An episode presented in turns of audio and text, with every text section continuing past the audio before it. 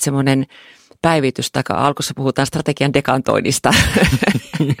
se, se, on totta yksi meidän henkilökuntaan kuuluva keksi sen termiin, mutta se kuvaa hyvin, hyvin kyllä niin tätä toimialaa, niin, niin, niin sehän on niin todella tärkeää. Pidetään se strategiaprosessi semmoisena elävänä, elävänä koko ajan, että, että heil, ei heiluta kuin heil, heinämies.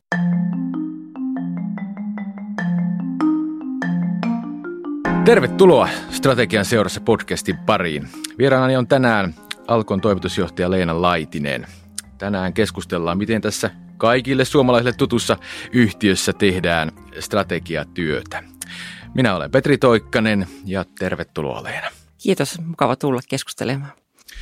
Aloitetaanpas sinusta. Minkälaisen tarinan kautta päädytään Alkon toimitusjohtajaksi?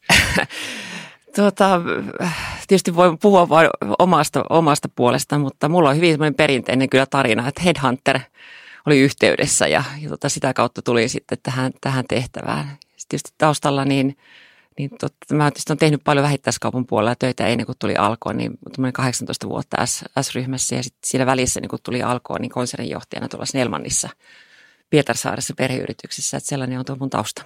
Kaupan ala on nähty laajasti. No nyt sitten Alkon toimitusjohtajana, niin minkälaista se on monopoliyhtiössä tehdä, tehdä strategiaa? Miten se eroaa ehkä muusta kaupan alasta?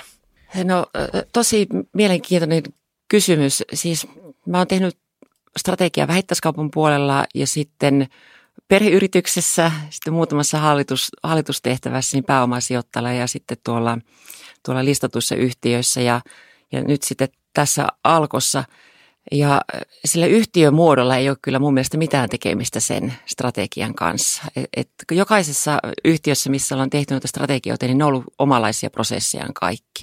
Et niissä, on, niissä on samanlaista, mutta myös sitten niinku niitä eroavia asioita. Et ehkä se isoin ero niin kuin kaikissa näissä on, on tuota, se omistajan rooli ja sitten se omistajastrategian kirkkaus, joka on tosi tärkeä siellä pohjalla, kun lähdetään tekemään. Ja sitten hyvin erityyppisiä tapoja siihen, että ketkä sitä tekee ja ketkä ihmiset on mukana siinä strategiaprosessissa ja kuinka laajasti otetaan. Että, et tota, mutta niin pääprinsiipit, puhutaan sitten alkosta tai, tai tuota siitä vanhasta tutusta S-ryhmästä, niin on, on hyvin samantyyppisiä. Että kyllähän sillä käydään läpi toimintaympäristöä ja, ja omaa toimintaa ja mietitään visio ja missio ja sitten niitä keskeisiä valintoja.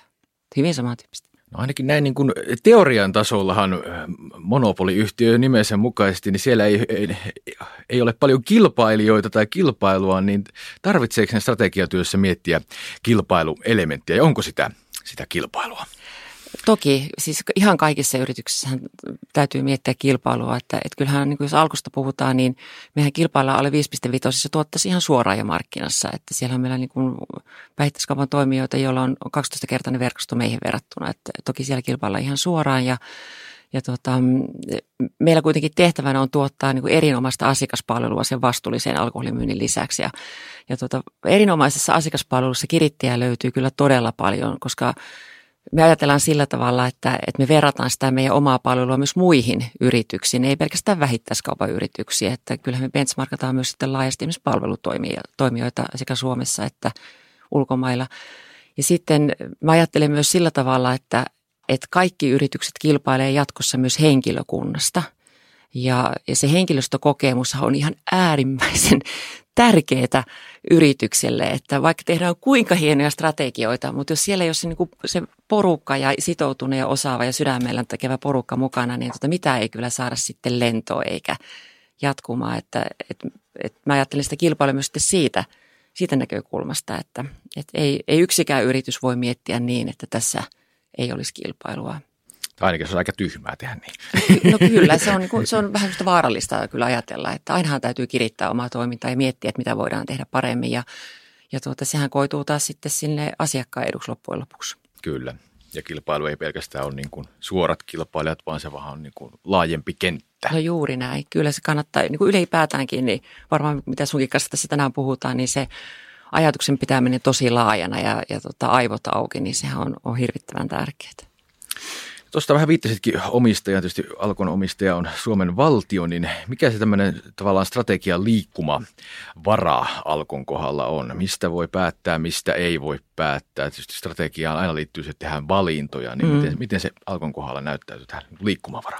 No meillä on tietysti erityistehtävä yhtiö, jonka, jonka tehtävä on, on tota Suomen eduskuntalaitos päättänyt ja niiden, niiden tota reunien mukaan meilläkin toimitaan ja ja kun toki huomioidaan sitten se lainsäädäntö ja tehtävä, mikä meillä on annettu, että se on sillä niin kuin pohjana. Toisaalta voi ajatella niin, että se on hirvittävän vahva niin kuin mandaatti ja missio, että meidän ei tarvitse miettiä sitä, että miksi, miksi olemme olemassa tässä, tässä tota yhteiskunnassa. Että se on kuitenkin se, se tota, vastuullinen alkoholimyynti ja sitten maailmanluokan palvelu on meille ihan siellä niin kuin ytimessä. Ja tota, siinäkin taas mietin, että et ei varmaan ole kyllä mitään yritystä, jossa jollakin tavalla olisi sitten niitä rännin reunoja laitettu. Että, että esimerkiksi vaikka perheyrityksessä on tosi tärkeää kuunnella sitä perheomistajan ääntä ja, ja, tota, ja finanssialalla tiedetään, että siellä on tosi niin kuin, tarkat myös ne, ne, tota, ne säätelyt, että mitä siinä yrityksessä voi tehdä. Mutta muuten niin ihan, ihan normaalisti se liiketoiminnan kehittäminen – on taas sitten alkohallituksen ja johdon käsissä. Että siellä mietitään neljästä näkökulmasta, ihan niin kuin kaikissa näissä muissakin yrityksissä. Siellä on se vahva asiakasnäkökulma, henkilöstönäkökulma, talous ja sitten tuo vastuullisuus. Ja näiden kautta niin voidaan sitten katsoa maailmaa ja asioita.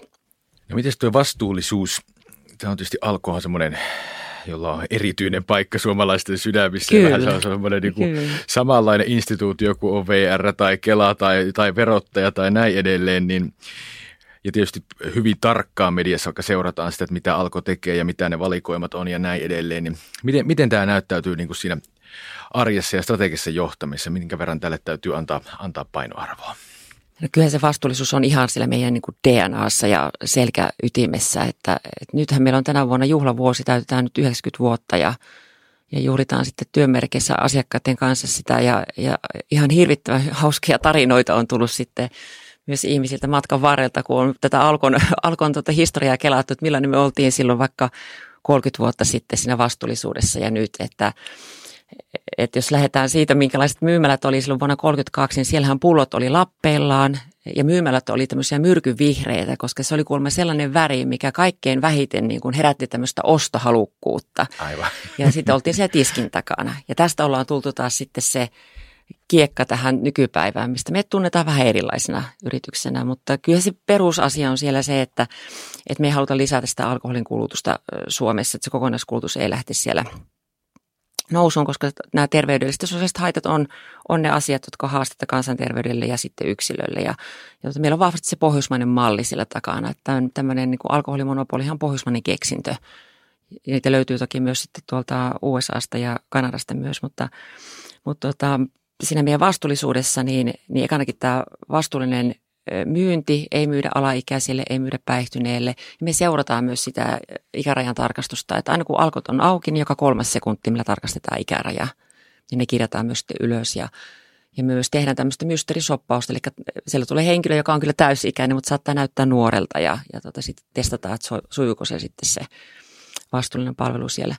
Sitten ero vähittäiskauppa on tietysti se, että meillä ei ole mitään tämmöisiä menekin edistämiskampanjoita, että meillä ei ole tarjouksia eikä kampanjoita ja, ja hyllypäätyjä ja, ja, ja, ja tällaisia niin kuin houkutuksia, että se on niin kuin erilaista. Että me enemmän keskitytään sitten siihen ruoka- ja juomakulttuurin edistämiseen ja, ja tota, siihen, että meillä on sellainen valikomme, joka palvelee sitten asiakkaita tosi hyvin. Ja toki tietysti aukiolot on rajoitettu, että ne on lakisääteistä. Meillä ei ole sunnuntaisin alkot auki ja, ja tota, sitten ne aukiolot on rajattu myös tota arkipäiväisiin tiettyihin kelloaikoihin.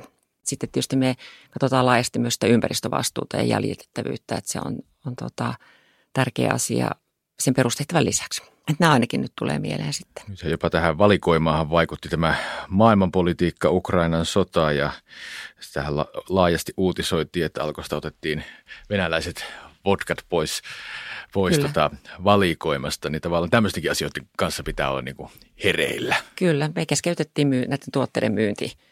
Silloin äh, se oli itse asiassa maanantai-aamu, olikohan torstaina oli tämä, hmm. tämä tuota Venäjän hyökkäys Ukrainaan ja me maanantai-aamuna sitten keskeytettiin näiden tuotteiden myynti, niin kuin kaikkien venäläisten tuotteiden myynti. No te, onko se on laadittu uutta strategiaa ja ymmärtääkseni hyvin paljon niin kuin henkilöstö osallistettu siihen työskentelyyn mukaan, niin kerro vähän minkälainen teillä tämä strategiaprosessi on ollut. No me, meidän strategiaprosessi lähti tosiaan siitä, että haluttiin niin kuulla laajasti meidän henkilökunnan näkemyksiä siitä, että miltä alko näyttää nyt ja millainen alko on vuonna 2030. Se nimittäin, usko pois, se tulee tosi nopeasti se kahdeksan, kahdeksan vuotta. Aika menee niin hurja, hurjaa nopeasti nyt. Varsinkin tämän korona-aikaan tuntuu, että kaksi puoli vuotta hävisi jonnekin elämästä suurin piirtein. Niin aika paljon tapahtui.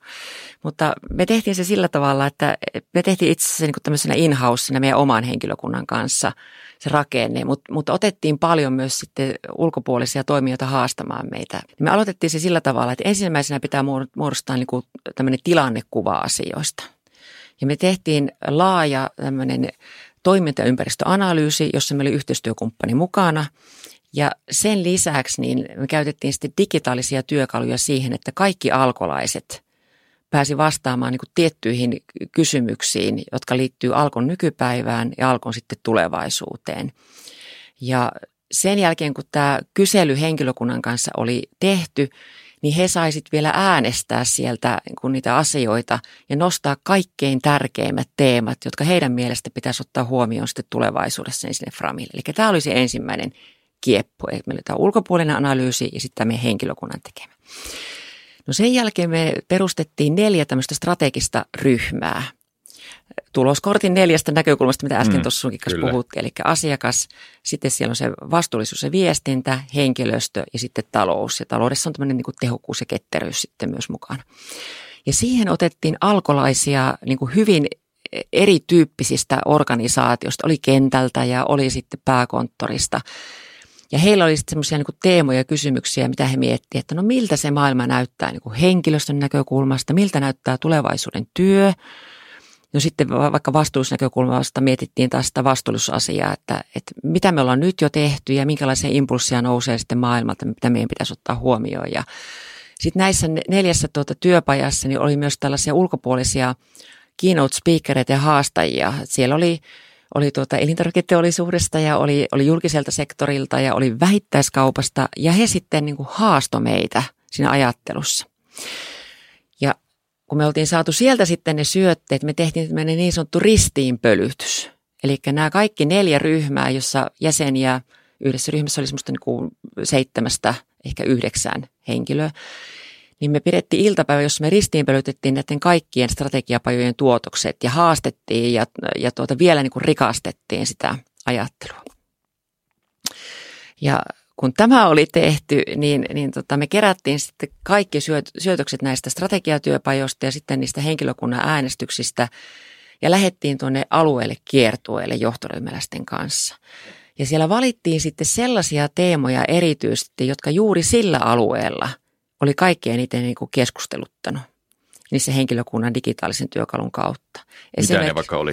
No siellä oli esimerkiksi Pori, Porissa puhuttiin tulevaisuuden työstä, että meillä oli siellä 20 ää, Porin sen, sen alueen myyjiä ja muutama myymälä tota, päällikkö tai palvelupäällikkö on se meidän termi heistä niin me heidän kanssa puhuttiin sitä tulevaisuuden työstä ja mikä sujuu nyt ja missä on kitkaa ja, ja miten nähdään sellainen niin kuin hyvä työnantaja tulevaisuudessa ja mitä toiveita heillä siellä on. Jyväskylässä puhuttiin, mä olin siellä itse kanssa Tomi asiakkuspäällikön kanssa niin kuin Porissakin, niin siellä puhuttiin paljon taas sitten, mitä on tulevaisuuden asiakaspalvelu ja, ja tota, me tehtiin ihan sellainen, se kuulostaa tosi hassulta, mutta tavallaan tehtiin ihan fyysinen harjoitus, että me mentiin niin kuin aikakoneeseen olevina ja ravisteltiin ja noustiin koneesta vuonna 2030 ja sitten ihmeteltiin maailmaa, että mitä se on se voittava asiakaspalvelu. Ja siellä tuli ihan huikeita, huikeita juttuja. Että näissä kato huomaa aina, että, että se viisaus asuu kyllä niin kuin paljon muiden ihmisten päässä kuin siellä omassa. Että, että saatiin niin kuin paljon syötteitä, ne koottiin kaikki yhteen. Ja tämän matkan jälkeen niin meillä oli niin kuin yhteinen, yhteinen tilannekuva – ja sitten ajatuksia niin tästä maailmasta. Ja tässä rinnalla niin koko ajan me kerrottiin sitten meidän alkuun sisäisissä viestintäkanavissa, että no mitä nyt tapahtuu ja, ja tota, minkälaisia löydöksiä on tullut ja näin te olette meille kertoneet. Ja näistä aluetyöpajoista tuli myös sitten meidän sisäiseen tämmöiseen intraan sitten juttuja ja nostettiin sieltä, että mitä, mitä juuri Porin alueella tai Oulussa on keskusteltu ja pidettiin ihmisiä mukaan. Tosi tärkeä juttu, koska sitten jos sillä on vaikka tämmöinen pieni ryhmä jossakin salakamarissa miettii strategiaa ja sitten tulee sieltä niin valkoinen savu nousee ja tullaan ulos, niin muuthan on ihan niin kuin jääneet pois sitä matkalta. No tämän jälkeen sitten niin lähdettiin tekemään niin kuin keskeisiä valintoja, eli tarkastettiin näiden meidän niin kuin ajatusten, miten me nähdään maailma ja ruvettiin miettimään, että mitkä on sitten niin kuin niitä tärkeitä valintoja jatkossa.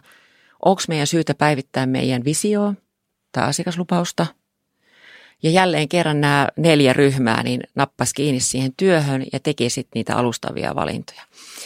Ja nyt ollaan sitten siinä siinä tuota tilanteessa menossa, että, että hallitus on käsitellyt strategiaa ää, pari kertaa ja päästään nyt sitten tekemään ihan ne lopulliset valinnat varmasti tässä kesän kynnyksellä ja sitten alkaa mun mielestä se kaikkein niin kuin haastavin vaihe, eli se eläväksi tekeminen.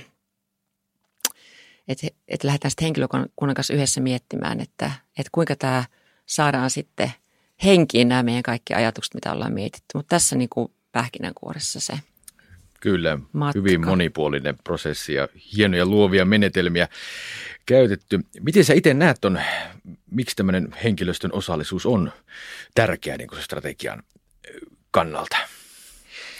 No kyllä se on, ihan, se on tosi tärkeää, niin kuin tuossa jo vähän sivuttiinkin sitä, että – että et se niin kuin yhteinen ymmärrys maailmasta, että jos meillä sun kanssa olisi vaikka ihan eri näkemys, että miten tämä maailma makaa ja minkälaisia asioita täällä on, on tulossa, niin me saataisiin saatais tehdä vähän erilaisia valintoja, koska sinä ja minä varmasti nähdään maailmaa vähän eri linssien läpi, koska meillä on erilainen niin kuin kokemuspohja. Niin se on tosi tärkeää, että, että, että tota, muodostetaan se yhteinen tilannekuva. Sitten se on myös niin kuin, viisautta kysyä ihmisiltä, jotka on niin kuin, tekemässä. Onhan se, ajattelin nyt vaikka sellaista tilannetta, että sulle tuotaisiin joku sellainen strategia. Tai mitä, mä kysyn, että mitä tykkäisit siitä, jos sulle tulisi valmis paperi ja sanottaisiin, että alappa, alappa laittaa toimiksi. Minä sanoisin, että en ja en viitsi. No just. niin, se on tota, se helpottaa hirvittävän paljon sitä jalkautusta ja sitten sieltähän tulee loistavia ideoita, todella hyviä ideoita – sitten mä uskon tällaiseen niin kuin omistajuuteen asioissa, että jos saat vaikuttaa, tulet ihan aidosti kuulluksi. Ei mitään niin kuin näennäistä sellaista, että nyt tehdään tämmöinen prosessi, jossa näennäisesti kuulava ihan oikeasti tuut kuulluksi. Niin se sitoutuminenkin on, on kyllä paljon sitten vahvempaa.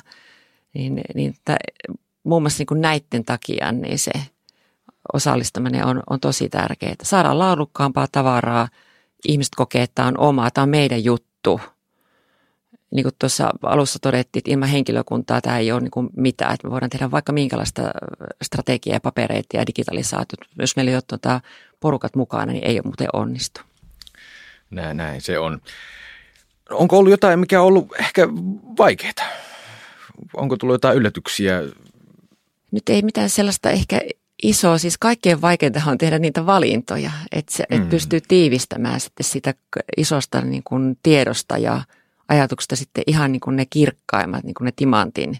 Ja mitä enemmän porukkaa, tietysti sitä massaa on vielä niin kuin Kyllä. valtavasti. Kyllä, ja sitten mun mielestä on tärkeää myös perustella, että jos jotakin ei valita, mitä ollaan sitten keskusteltu sillä matkalla, niin sekin pitää sitten perustella, että miksi jotakin jätetään, jätetään tekemättä.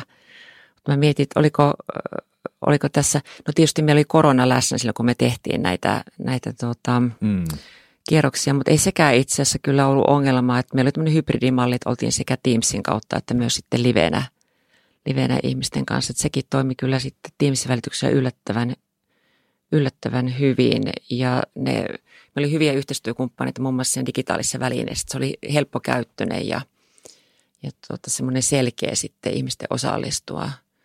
Mutta mitään sellaisia isoja sudenkuoppia mulla nyt e-, ei mm. tule kyllä mieleen tyypillinen tavalla kritiikkiä liittyy siihen, että osallisuushan se vaatii aikaa, se kestää, se myös maksaa, että tavallaan helpompi on lähettää johto Lappiin viikonlopuksi tekemään se strategia, se on sillä selvä. Niin miten se ton näet, että onko se, kuinka paljon siihen kannattaa investoida, minkä pituinen prosessin kannattaa olla ja mikä niin kuin, missä tavalla menee sitten se raja, että jossain vaiheessa on se niin kuin, ei enää tuota hyötyä? Hmm. Se on tosi hyvä kysymys. Kyllähän se siis strategiaprosessi kannattaa olla ketterä ja tehokas myös. Et se, se henkilökunnan kyselyt, niin meillä ehkä auttoi se, että meillä oli aika selkeä kuva, että, että miten me toivottiin, että strategia tehdään ja se piirrettiin semmoinen niin valmis saapulun, että näin me haluttiin, että se, se tota, eri vaiheiden kautta menee. Ja henkilökunnan osallistaminen oli itse asiassa aika nopeeta. Että se ensimmäinen kierros, missä vastattiin, se kesti neljä minuuttia ajattelee. Että mm. siellä on mm. kysymys ja ihmiset vastaa siihen niin kuin spontaanisti, miltä tuntuu. Ja, ja aina sai toki palata ja kertoa sitten niitä ajatuksia. Ja sitten ne, ne työpajat, niin niiden kesto tuolla alueella oli muistaakseni, oliko se pari tuntia aina.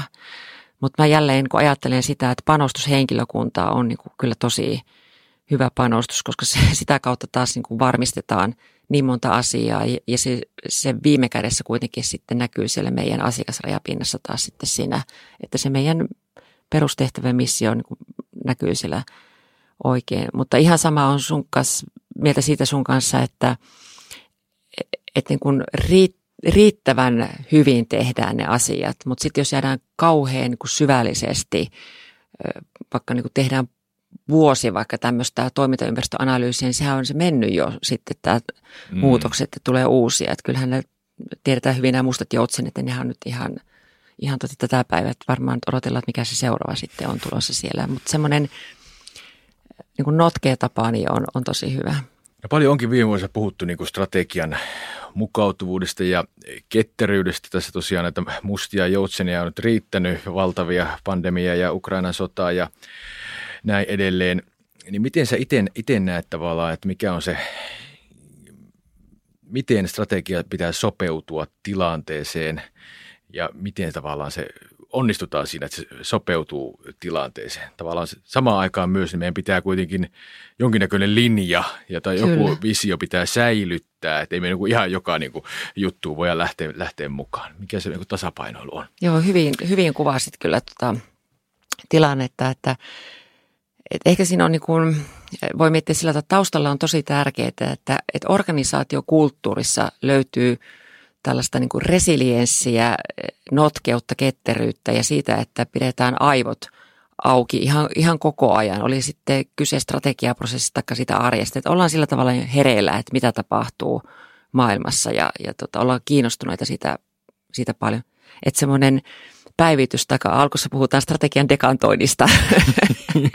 se, se, on totta yksi meidän henkilökuntaan kuuluva, keksi sen termin, mutta se kuvaa hyvin, hyvin, kyllä niin tätä toimialaa, niin, niin, niin sehän on niin todella tärkeää. Pidetään se strategiaprosessi semmoisena elävänä, elävänä koko ajan, että, että heil, ei heiluta kuin heil, heinämies, mutta ollaan kuitenkin sitten valmiita katsomaan, miten se maailma muuttuu ja, ja kyllä varmaan tota, aika moni yritys nyt sitten viimeisen kahden vuoden aikana on, on pohtinut omaa strategiaa, kun asiakaskäyttäytyminen on covidin kautta muuttunut aika paljon, digitalisaatio on nostanut päätä. Tai miten, huomaatko sä itse, kun olet tavannut nyt täällä mm. yritysjohtajana, niin miten mm. sä itse näkisit asian?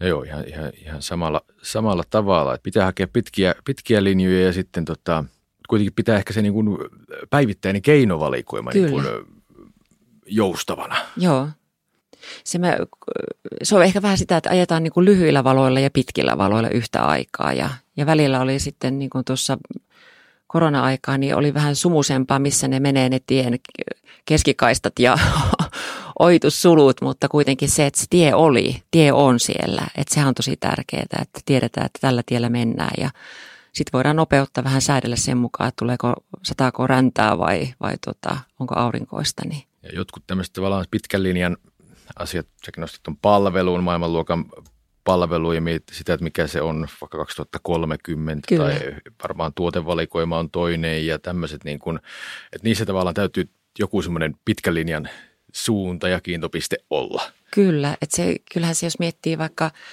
ihan henkilökuntaa ja sitten asiakkaita ja sidosryhmiäkin, että he olisi aika niin kuin vähän ihmeessään ja hukassa, jos yhtäkkiä tulee sellaisia, että, että joka vuosi muutetaan hirvittävän paljon sitä suuntaa, mitä tehdään. Että kyllähän semmoinen niin jatkuvuuden periaate ja ehkä enemmän tämmöinen evoluutio on, on, tota, on, on semmoinen tärkeä linja. Toki voi tulla sellaisia tilanteita markkinassa, tulee sellainen disrupto, disruptoiva tekijä, että, että täytyy miettiä ihan kokonaan se logiikka sitten uusiksi. Sellaisiakin voi tulla mm. yrityksille, että, että silloin tietysti on vähän erilainen keinovalikoima ja erilainen nopeus, mutta – Mutta tuota, niin kuin tuossa äsken vähän puhuttikin sun kanssa, niin semmoinen joustavuus ja resilienssi siellä organisaatiossa, niin sehän auttaa myös sitten tilanteessa kuin tilanteessa.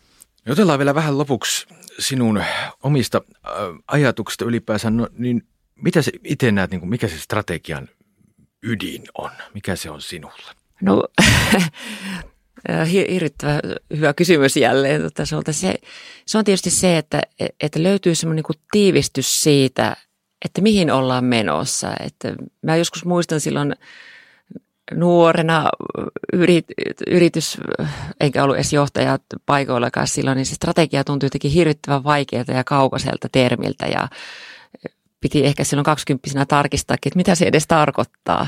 Ja tota, se olisi hyvä, että siitä olisi niin mystiikka vähän pois ympäri. Se on kuitenkin se suunnitelma, että mitä aiotaan tehdä ja minne ollaan menossa ja miten nähdään ne omat resurssit ja, ja voimavarat ja mahdollisuudet sitten. Niin, niin kyllä se tiiviys on tosi tärkeää ja se selkeys. Että aina kun tehdään jotakin valintoja tai päätöksiä, niin sä voisit aina aidosti palata sinne strategiaan, että, että täällähän on linjattu. Mm. Voi aina ottaa niin kuin tukinojaa sitten sieltä. Että se on niin kuin se tärkeä, että se on niin selkeä. Sitten tärkeää on se, mistä alo- aloittikin sun kanssa, että on, on tehty niin kuin riittävän hyvin kotieläksyt siinä toimintaympäristössä, että, että tähän maailmaan, tähän aikaan ollaan niitä valintoja tekemässä ja se tilannekuva on yhteinen. Että ne, jotka on armeijaa käynyt, minä en, en ole käynyt, että on, on sitä ikäluokkaa, että vielä silloin ei ollut, tota, ollut mahdollisuus lähteä, niin niin armeissahan puhutaan paljon tilannekuvasta. Ja nyt sitten korona-aikaa huomattiin, miten hirvittävän tärkeä se tilannekuva oli, että pysyy kasassa asiat. Ja sitten pari ehkä vielä, josta voi poimia, niin on tämä missio ja visiot, että minkä takia ollaan olemassa. Että mikä on se, mikä erottaa meitä muista. Se, että unikki tehtävähän on löydyttävä, se pystytään kertomaankin sitten asiakkaille, koska se maailma on täynnä yrityksiä, jollakin tavalla pitäisi erottautua sitten siellä joukossa. Ja sitten se visio, että tuo on se Palmusaari, tota kohti me yhdessä mennään ja tämä on se meidän tavoite.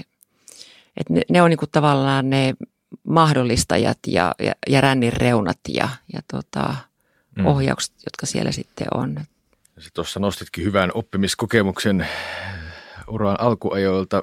Mikä muuta mikä sulla on itsellesi ollut semmoinen oppi, oppikokemus johtajana niin tässä vuosien varrella, mikä sulla on tehnyt vaikutuksen? Joskus tota, muistan, tästä on aikaa kyllä varmaan jo kymmenen vuotta, niin tehtiin semmoinen Siinä oli mu- muutamia ihmisiä, oli, oli tota eri kansallisuudesta. Me tehtiin semmoinen elämänlanka, että me pistettiin narumaahan ja tota, tehtiin sinne huippuja ja laaksoja. Jokainen sai sitten jakaa siitä, että mitä halusi työelämästä tai henkilökohtaisesta elämästä.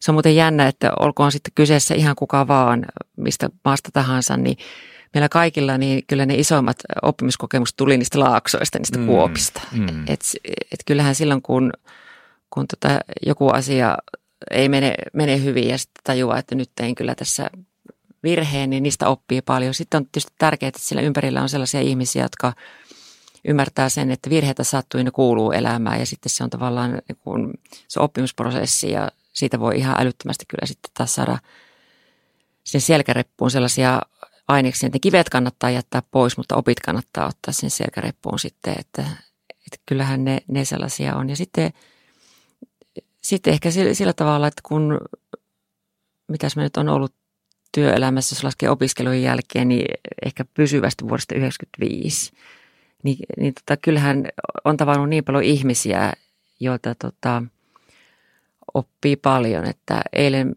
meidän tilintarkastaja tota, sanoi taas sellaisia lauseita, että mä olin ihan, että no kyllä oli hyvä keskustelu.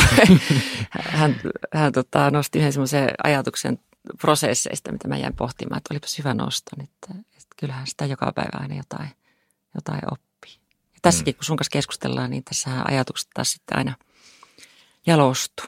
Onko sulla itsellesi joku semmoinen suositus kuuntelijoille, joku teos tai muu, mikä, mikä voisi auttaa eteenpäin tai mikä on suuhun viime vuosina tai uran varrella iskenyt jotenkin erityisesti? Mä luen niin kuin kirjoja aika laidasta laitaa, että, että tota, jos annan tämmöisen kaunokirjallisen lukuvinkin tähän vaikka ensimmäisenä, niin viimeksi mä luin tuon Sinun Margot on erinomainen romaani, jos, jos tota joku ei lukenut, kannattaa lukea. Se on mielenkiintoinen – romaani, mutta ehkä sellaiseen, en tiedä onko se nyt auttanut, mutta sellaisia, mitkä on kolahtanut ja johon mä oon palannut, niin yksi on tuota Hilkka Olkinuoran kirja, semmoinen kuin Elä ihmeessä. Hmm. Ja tota, hän on tosi mainio niin kuin sanankäyttäjä ja ajattelija ja, ja tota, huomasin, että häntä voi kuulla tuolla yleisessä pyöreässä pöydässä keskiviikkoisin puoli kuudelta, että hän on siellä Joo, niin. kommentoimassa. Niin. Ja taisi olla nyt tuolla Svenska Ylelläkin, hänellä, hänestä oli erinomainen haastattelu, että hän on tosi hieno ajattelija ja ajattelee tosi, tosi laveesti. Nyt mulle tuli muuten mieleen yksi, toi, toi muistaakseni Antti Tuuri on kirjoittanut Tauno Matomäestä muistelma, että mm. se, onkohan se nimi kesäpäivänä Joo. syntynyt, tai kesä, se oli ehkä kesäpäivänä syntynyt. Niin mulle jäi jotenkin siitä mieleen sitä kirjasta, että, että Matomäki sanoi sitä, että kun hän on ollut paljon kansainvälisissä pöydissä, niin, niin hyvä yleissivistys on se, mikä hänellä on ollut se yksi tärkeä niin kuin oppi siellä, että, että kuitenkin ihmisten kanssa tavataan myös niin kuin ihmisinä. Et, liikeasioista puhutaan totta kai, mutta, mutta on aika tärkeää, että sitä perspektiiviä ja ajatuksia sitten riittää niin kuin monesta muustakin, niin, niin tota, se mulle muuten on jäänyt kans mieleen. Niin, mutta kannattaa olla kiinnostunut monenlaisista asioista elämästä, koska niin, sehän on, niin kuin, se on hirveän mielenkiintoista ja ihmisillä on ihan huikeita – juttu. Ja sitten se ainakin auttaa siihen, että ei itse jäisi kauhean kapeeseen kehään kiertämään, että kun se supistuu tämä oma ajattelu sitten muuten. Sitähän sitä tarvitaan strategioittikin kanssa laaja-alaista ajattelua ja myös, myös sivistystä. Kiitos Leena, jaoit ajatuksia meidän, meidän kanssa. Oli ilo olla taas oivallisessa strategisessa seurassa.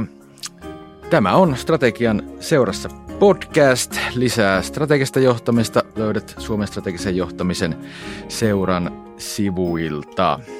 Ja kuulemisiin.